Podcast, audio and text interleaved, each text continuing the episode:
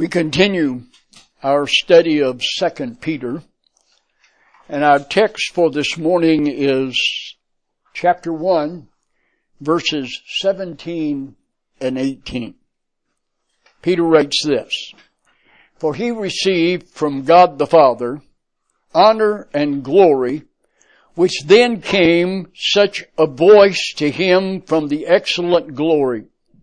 This is my beloved Son, in whom I am well pleased.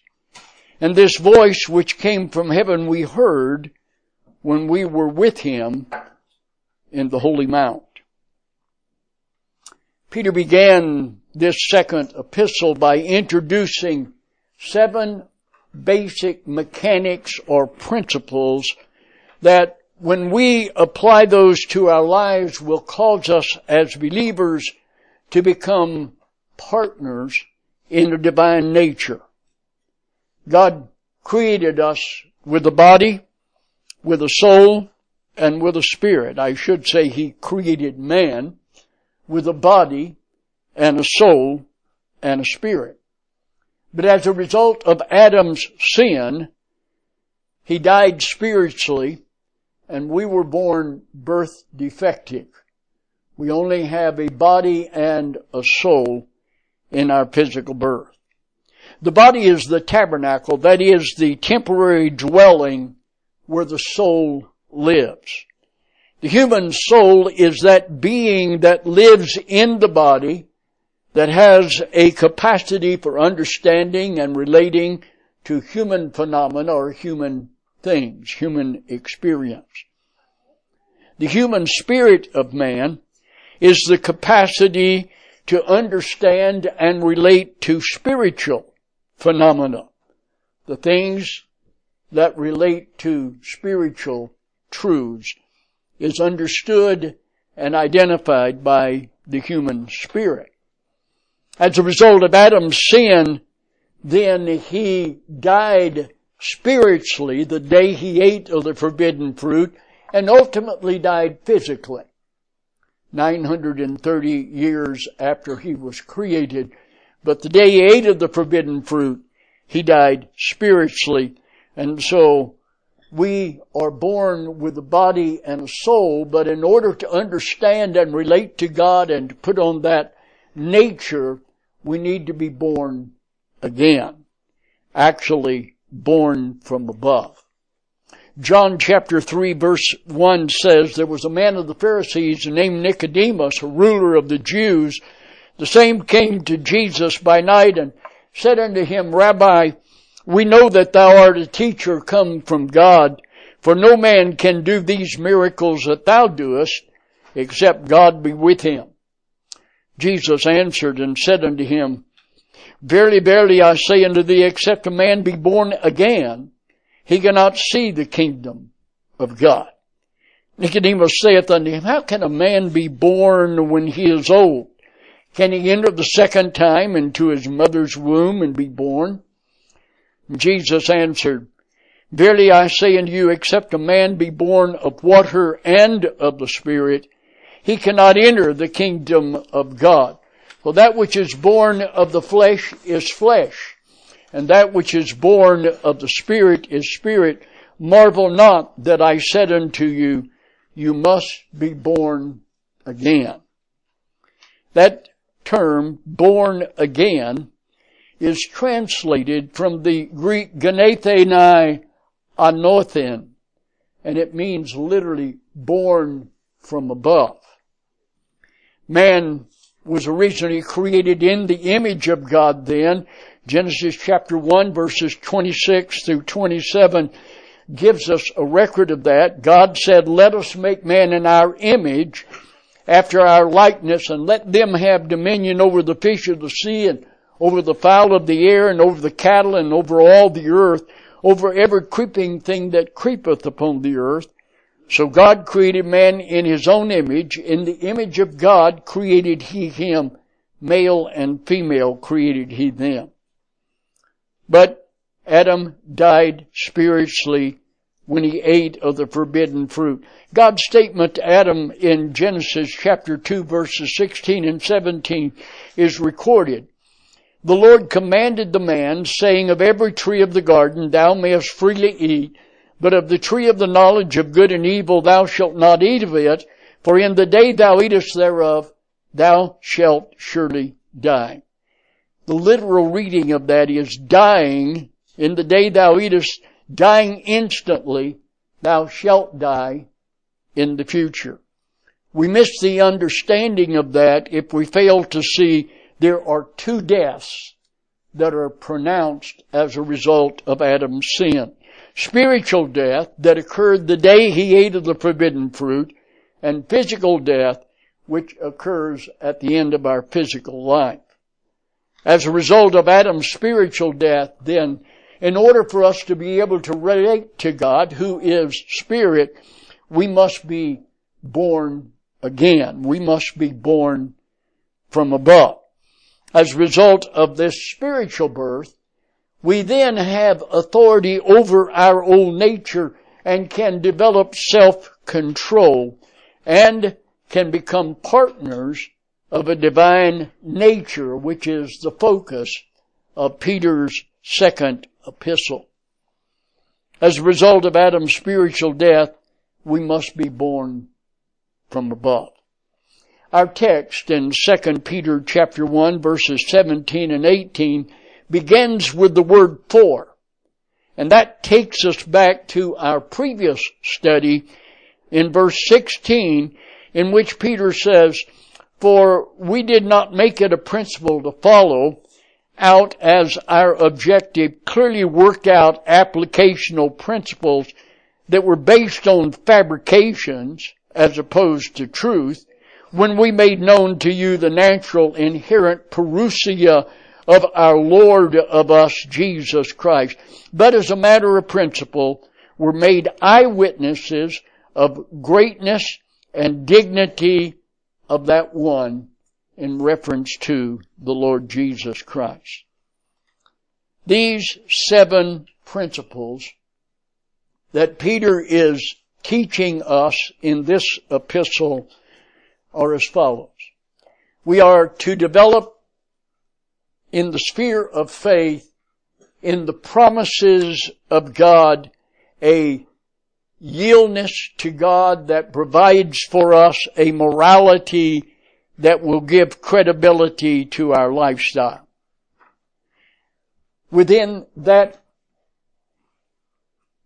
lifestyle, wherein we have developed a yieldness to the Spirit so that we are, in fact, controlled by the Spirit, we are to develop a process for studying the Word of God, for reading and understanding and then applying the Word of God to our life. It's within that sphere of studying and understanding the Word that we are to develop self-control. And within that sphere of self-controlled will, we are to develop a contentment that's not based on our circumstances, but a contentment that's in spite of our circumstances. And then within that contentment, we can develop a consistency of duty that does that which is pleasing to God. And within that sphere, we are able to develop a responsive love. And within that responsive love, we are able to move on to a deeper self-sacrificial love. Those are the principles that will help us as we seek to identify with the divine nature. By applying these principles, we are able then to reflect that inner being in that new birth, that spirit life that we have. We're able to reflect that properly to the world around us. 1 Thessalonians chapter 4, verse 15 and 17 tells us about a transformation that is going to occur in the future.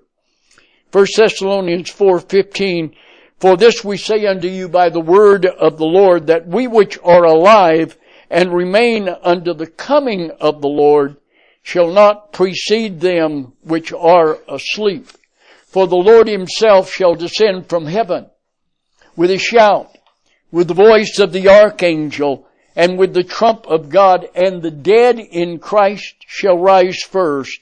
Then we which are alive and remain shall be caught up together with them to meet in the clouds to meet the Lord.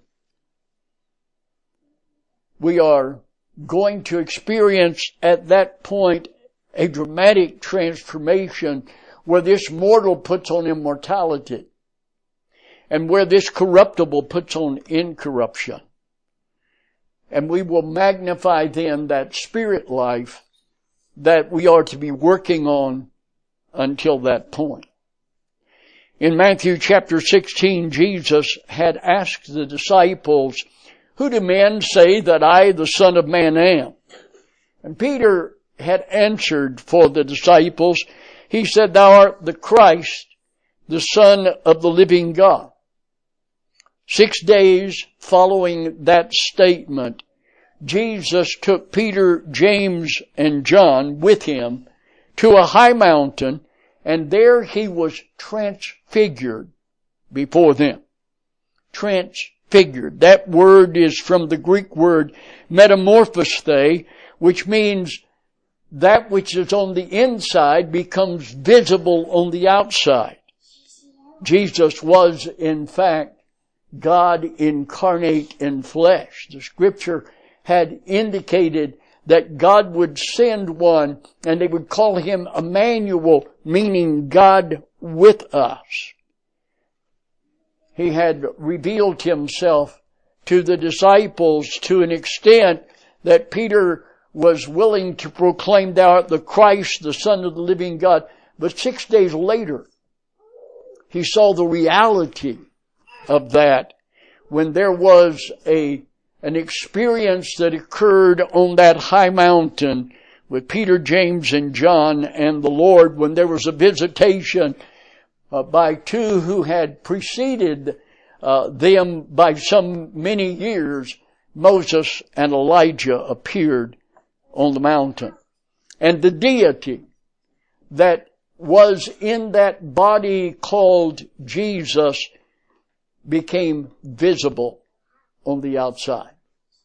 The disciples saw a transformation that occurred, a metamorphose, if you will, that occurred. And in that, the deity of God became visible to the disciples gathered with him there, Peter, James, and John, on that Mount of Transfiguration. In our text, 2 Peter chapter 1 verse 17 and 18.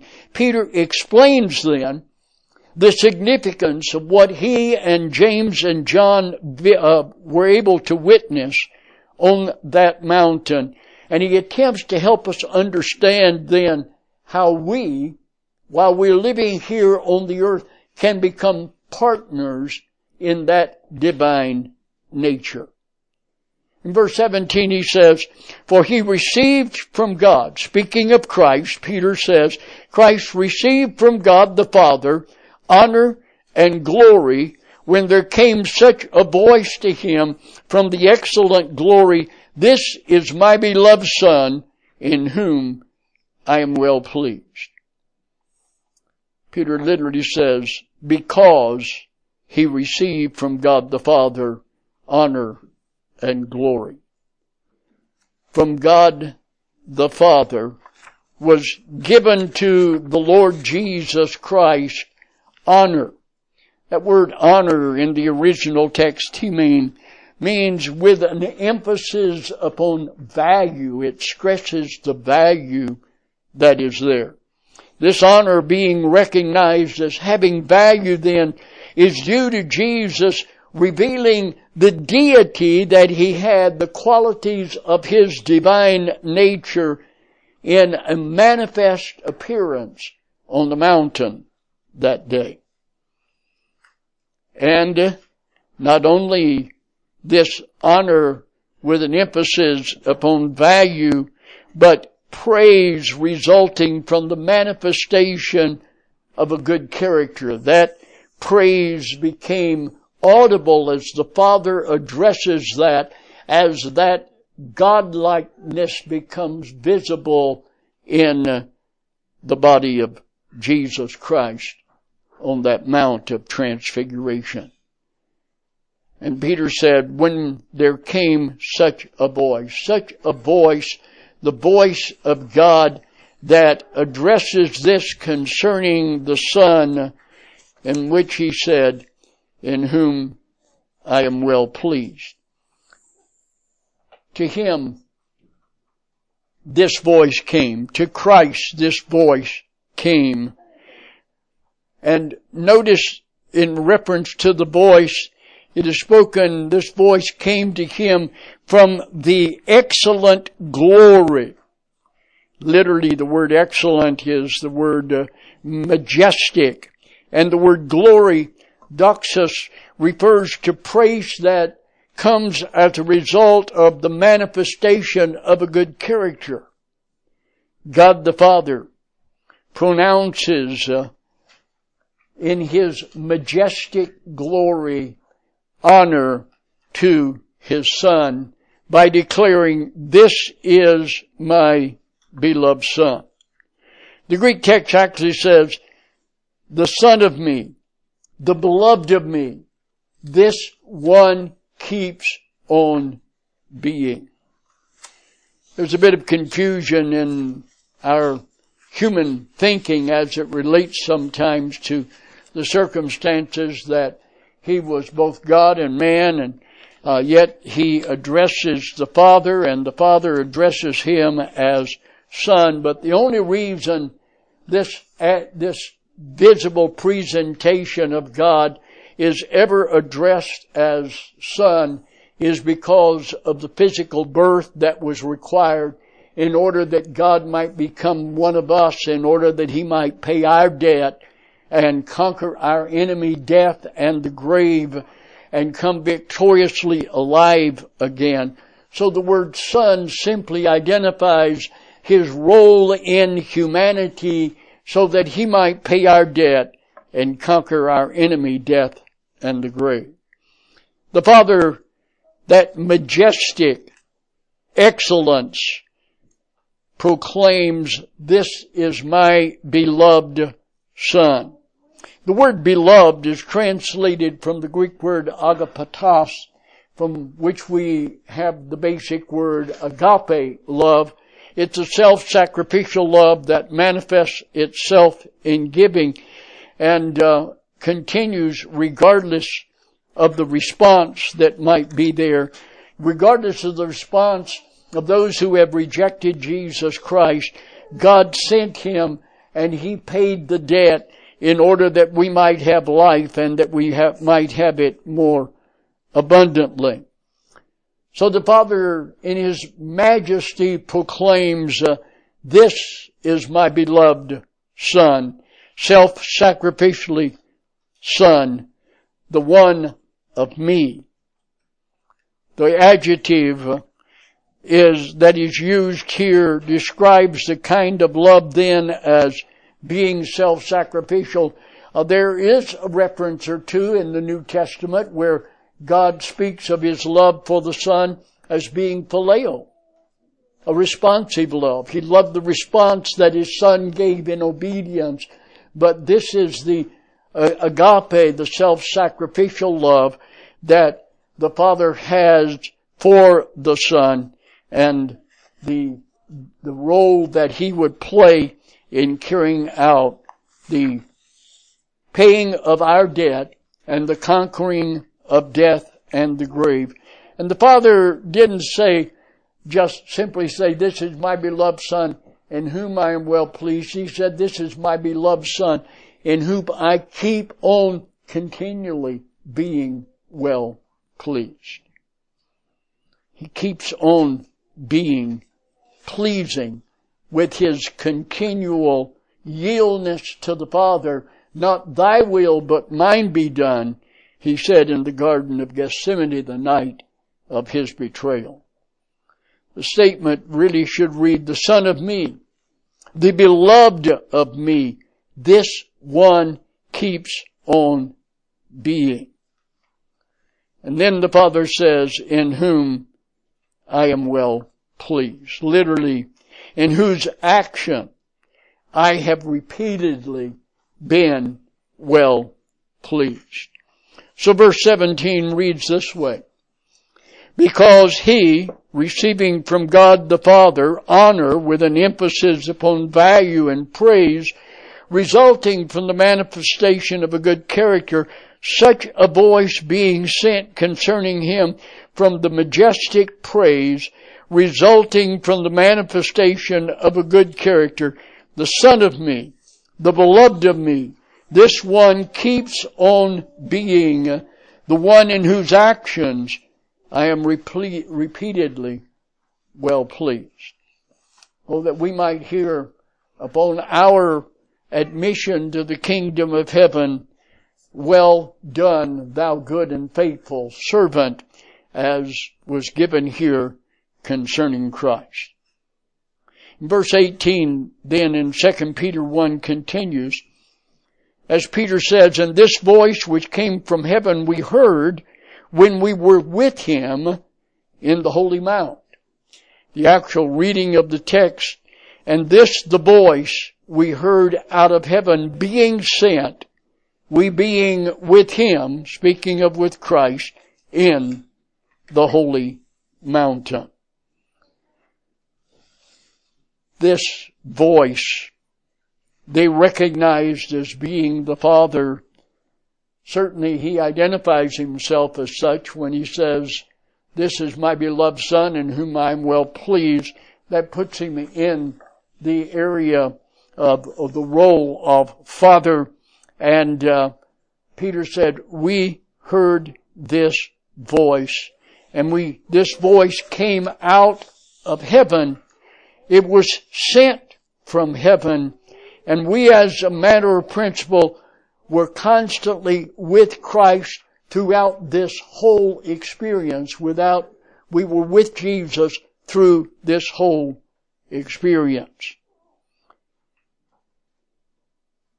Peter does not make reference at this point to the presence of Moses and Elijah.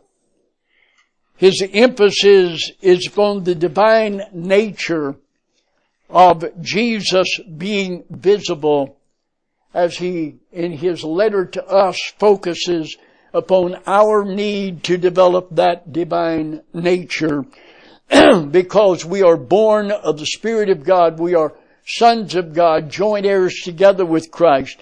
We now have a capacity to develop an outward manifestation of inwardly who we are, and that's going to be the theme that Peter carries throughout this epistle.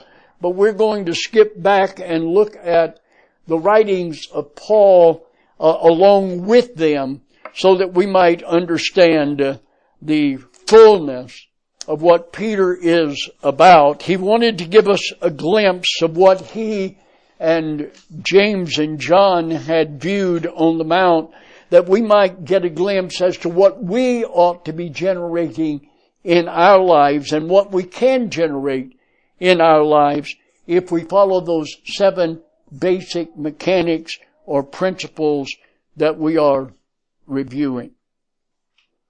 Verse 18 said, and this voice we heard being sent out of heaven, we as a matter of principle constantly being with him in that holy mount. The transfiguration of Jesus is used here as an example of the transformation that is to take place in your life and my life as we grow up into Christ in our earthly walk until that time, until that moment when Christ comes, and in a moment, in the twinkling of an eye, we are changed. We are to be developing that maturity and reflecting that aspect of partnership in the divine nature that we have capacity for, but will need to apply ourselves to. The transfiguration is the term that identifies the experience that Peter, James, and John observed on the mountain when Moses and Elijah appeared and the countenance of Jesus was changed, to allow his deity to become visible on the outside. That process is called metamorphosis. It's based on the Greek word metamorphose, and it's translated by the word transformed in Romans chapter 12 verses 1 and 2. So in Second Peter, it's translated as transfigured, and now we have a reference here in Romans 12:1 that Paul wrote, where that same word is translated for us, transformed. The believer, the born-again child of God, is commanded to allow this process of metamorphosis to occur in our earthly lives. This revealing, this manifestation of that partnership that is in common, that we share with a divine nature because we have been born of the Spirit of God, we are to make visible to others about us. Let's look at Romans chapter 12 verse 1, where Paul said, "I beseech you therefore, brethren, by the mercies of God, that you present your bodies a living sacrifice, wholly acceptable unto God, which is your reasonable service." Paul said, "I beseech," that's the thundering diction of the King James. Paul said, "I call you to come alongside of me as believers." And he's making that statement. He says, "I call you to come alongside of me, therefore." Therefore, referencing what Paul had laid out in Romans chapters 6 through 11, as he begins this 12th chapter to give us the mechanics for it, that we are being called alongside the Apostle Paul by the mercies of God. And we are being called to present our bodies as living sacrifices. The statement "that you may present" is literally that you may repeatedly place at disposal. It's what we call the repetitive aorist tense. It's not a one-time presentation as in salvation. That's a one-time experience. It's a birth process.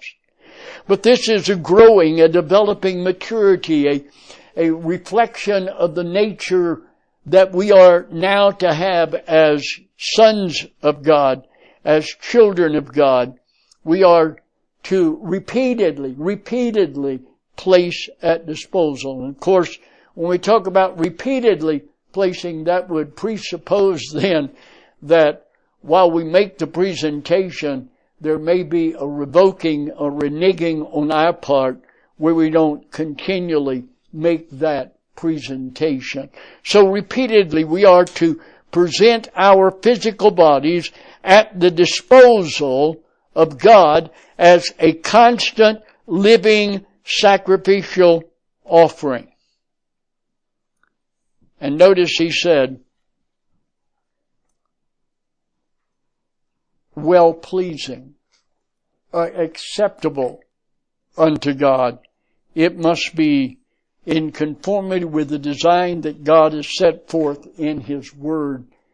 The principles that we're looking at, that Peter is identifying for us, will be the very mechanics by which we are able then to repeatedly place our bodies at the disposal of God, set apart unto God, acceptable unto God, which is our reasonable service. The word reasonable is translated from the word we get logic from, logikein in the Greek.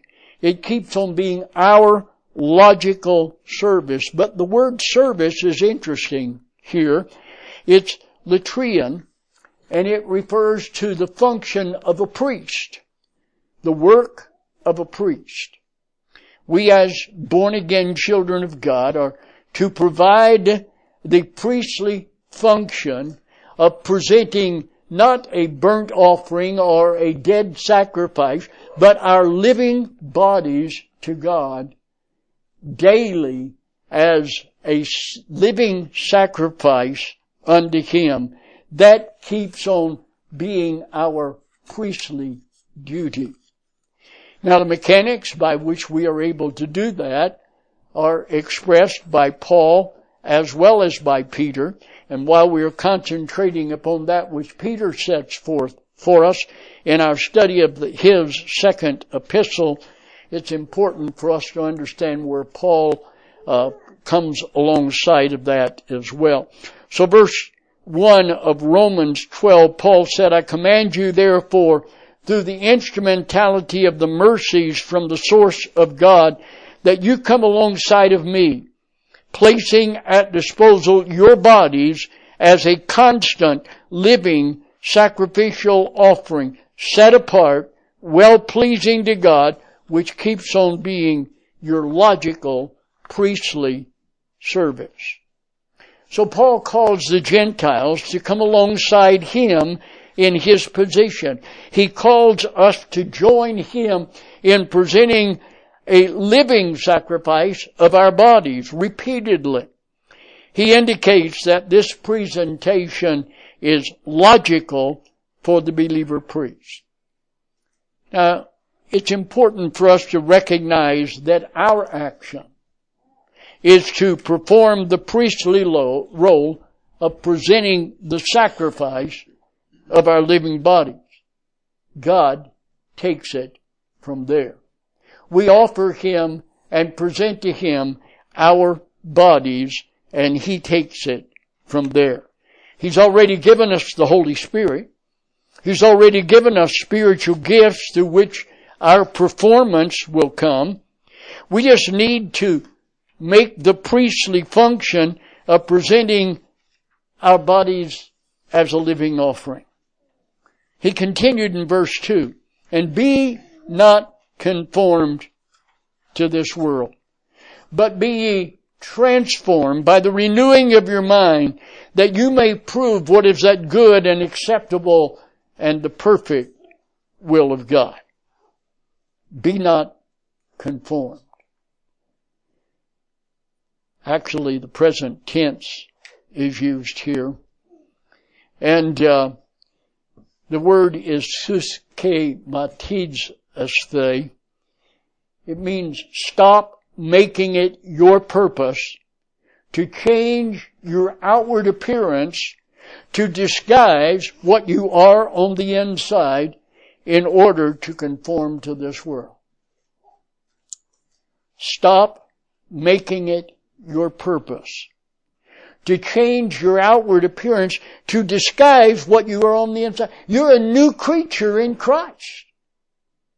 You're a child of God. You have eternal life.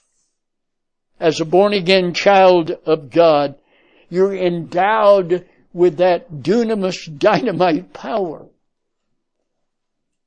And so Paul says, stop disguising that you are on the inside with your behavior and your appearance on the outside. And how do we do that? He said, but be ye transformed.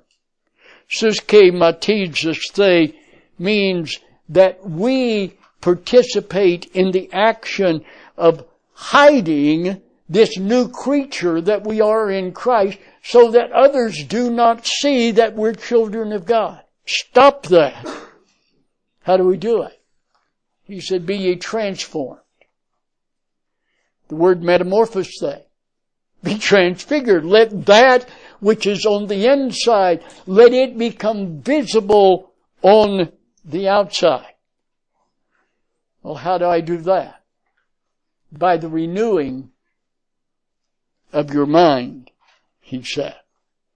The renovation the carrying out of the old obsolete way of thinking and response to the world and to the old nature, and adopt the principles of God. We're dealing with 7 of them here. If we can get those down, then there will be a transformation that will occur. People will observe that we have been with Jesus and that we are a practitioner of that divine nature. Stop making it your purpose to change your outward appearance, to disguise what's on the inside in order to conform to the pattern of this age, but constantly make it your purpose to allow that which is on the inside to be visible on the outside by the renovation of your mind. We are going to act and behave according to what we have accepted as the norms or standards for our life. We begin this life with the norms and standards of the world, being bombarded with human viewpoint. But as we get into the Word of God and we begin a new relationship with God as children of God, as born again believers, there is a need to change our thinking, to change our principles, to change our beliefs, and to make them in conformity with what the Word teaches, to adopt the Word of God as the guide and the standard of our life. And as we are exposed to the doctrines that are found in the Word of God, it makes obsolete the old way of thinking, and we began to act differently and appear differently to those that are around us as we make it our purpose to allow the Word of God to be, first of all, mixed with faith so that we believe it, and then it automatically directs our behavior and our actions. He said, it is through the renovation of your mind, and as your mind is renovated, that process includes being exposed to God's Word, mixing God's Word with faith and acceptance, and then that channels it into our frame of reference, into our conscience, into our norms or standards, and we act accordingly. If you want to know what you really believe concerning the things that are in the Word of God, examine your behavior. It's one thing to know what it says. It's another thing to accept what it says and let it be a guide and a standard and a norm for you, and you are in agreement with that. Then your behavior will change and your appearance will be different. If we do those things, he said, then we are able to prove what is that good and acceptable and perfect will of God. The 3 aspects of God's will. To know the will of God, we must understand the Word of God and to accept that. And then as we embrace the teachings of the Word of God as norms and standards for ourselves, we're able to know the directive will of God. Not only because there are many thou shalt and thou shalt nots that guide us clearly, but because of principles that we understand and are able to translate then into doctrine as it relates to these things. The directive will of God. And to understand the permissive will of God. And then to understand the overruling will of God. We must then present our bodies as living sacrifices. And in so doing, we must accept the Word of God as the norms and the standards for our behavior and the way we act. And we will see then a new nature will begin to manifest the various aspects of that divine nature. So verse 2 in Romans 12 said, stop making it your purpose to change your outward appearance to hide what you are on the inside in order to conform to the pattern of this age. But constantly make it your purpose to allow that which is on the inside to be visible on the outside through the means of the renovation of your mind unto the end that you may approve through testing what is that which is good, well-pleasing, and complete in the will of God. So this is a command to stop disguising what we really are on the inside. We're children of God. The world needs to be able to see that. There's a process by which they can. So they were instructed then to allow that which is on the inside to be brought to the outside. These are believers that have been born again and they have a human spirit and they've been exposed to doctrine. So this accomplishment requires a renovated mind, which is preceded by the presentation of our bodies as living sacrifices. The result then is an outward approval that is accomplished through testing of that which is good and acceptable and the perfect will of God.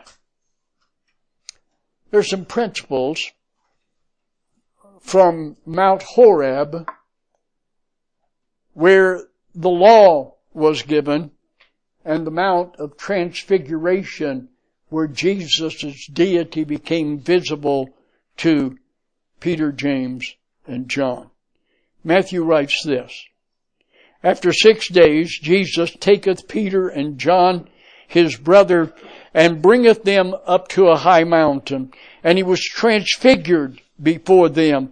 And his face did shine as the sun, and his raiment was white as light. And behold, there appeared unto them Moses and Elijah, talking with him. Then answered Peter and said unto Jesus, Lord, it's good for us to be here. If thou wilt, let us make 3 tabernacles, one for thee, and one for Moses, and one for Elias. And while he yet spake, behold, a bright cloud overshadowed them. And behold, a voice out of the cloud which said, This is my beloved Son, in whom I am well pleased. Hear ye him. And when the disciples heard it, they fell on their face and were sore afraid. And Jesus came and touched them and said, Arise and be not afraid. And when he had lifted up their eyes, they saw no man save Jesus only. And they came down from the mountain. Jesus charged them, saying, Tell the vision to no man until the Son of Man be risen from the dead. Mark records the experience this way. He said unto them, Verily I say unto you, that there be some of them that stand here, which shall not taste of death till they have seen the kingdom of God come with power. And after 6 days, Jesus taking with him Peter, James, and John, and leadeth them to a high mountain apart by themselves, and he was transfigured before them.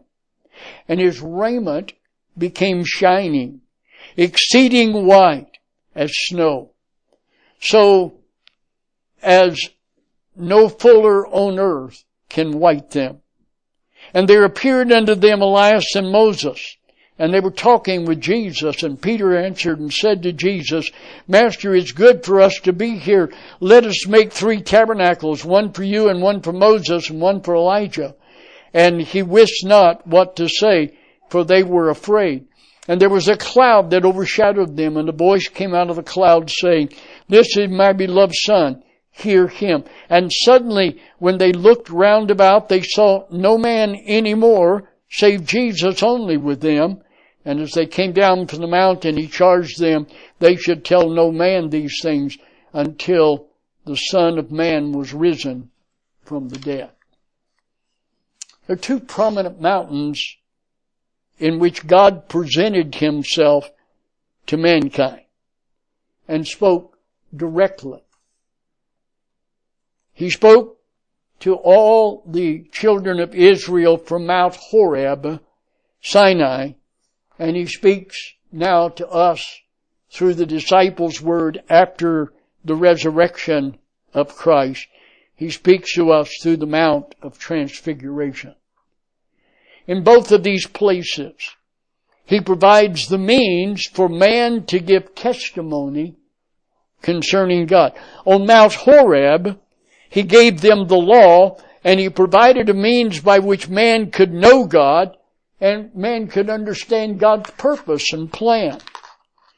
All of the ordinances, all of the ceremonies, all of the purifications, all of the offerings, the rituals presented the divine nature of God and His accompanying work. On the Mount of Transfiguration, He manifested His divine nature and provided a visible example to the nature that man can exhibit when he applies the principles of God's teaching, so that he becomes a partner in the manifestation of a divine nature. On the Mount of Transfiguration, He presents that we can become. And now, through the enabling of the Holy Spirit, we as believers can manifest this divine nature. We've seen it in the instruction in Romans 12:1 and 2. We're examining in our study of Second Peter the mechanics, the principles as they are outlined in verses 5 through 7. In the sphere of faith in the promises of God, we are to develop a morality that will give credibility to our lifestyle. In that sphere of a morality, we are to develop a process of studying the Word of God. In that sphere of studying the Word of God, we are to develop a self-controlled will. In that sphere of a self-controlled will, we are to develop a contentment regardless of our circumstances. In that contentment, we are to develop a consistency of duty to God that is characterized by our pleasing Him. And then we are able to develop a responsive love through which we are enabled to develop a self-sacrificial love. In order to manifest the divine nature, we must make the presentation, and then we must implement the mechanics. It's through the development of our faith in the promises of God and the control of the Holy Spirit that we're able to develop a self-controlled will that will enable us then to develop a contentment regardless of our circumstances, which will enable us to develop that consistency of duty to God that is characterized by doing that which is pleasing to Him. That will result then in our developing a responsive brotherly love in which we are able to develop a self-sacrificial love. And in doing these things, we manifest the fact that we're born again children of God.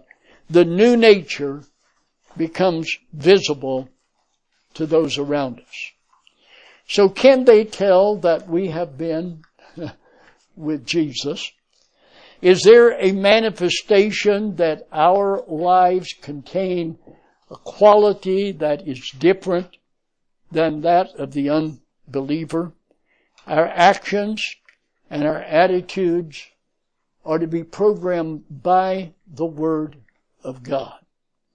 And while we must wait until the rapture of the church, when in that moment, in that twinkling of an eye, we are changed, and this corruptible is put off, and this it's replaced with an incorruption, and this mortal is put off and replaced with immortality, then we will be a reflector of that which the disciples, Peter, James, and John, saw on the Mount of Transfiguration. But we must be about the business of presenting daily our sacrifice. Not a burnt offering, but rather our bodies as living sacrifices to Him. Adopting these principles, each day being reminded and renewed by them, we'll be able then to let others know that there is a new nature that they too can have in Christ Jesus. But it all begins at salvation. The Bible says, for all have sinned and come short of the glory of God. The wages of sin is death, but the gift of God is eternal life through Jesus Christ our Lord. The Bible says, with the heart, man believes unto righteousness, but with the mouth, confession is made unto salvation. For whosoever shall call upon the name of the Lord shall be saved. So our salvation ought not to simply be a fire escape to avoid the pit of hell, but it ought to be as well that we might manifest Christ's likeness to those that are about us by applying His Word to our lives.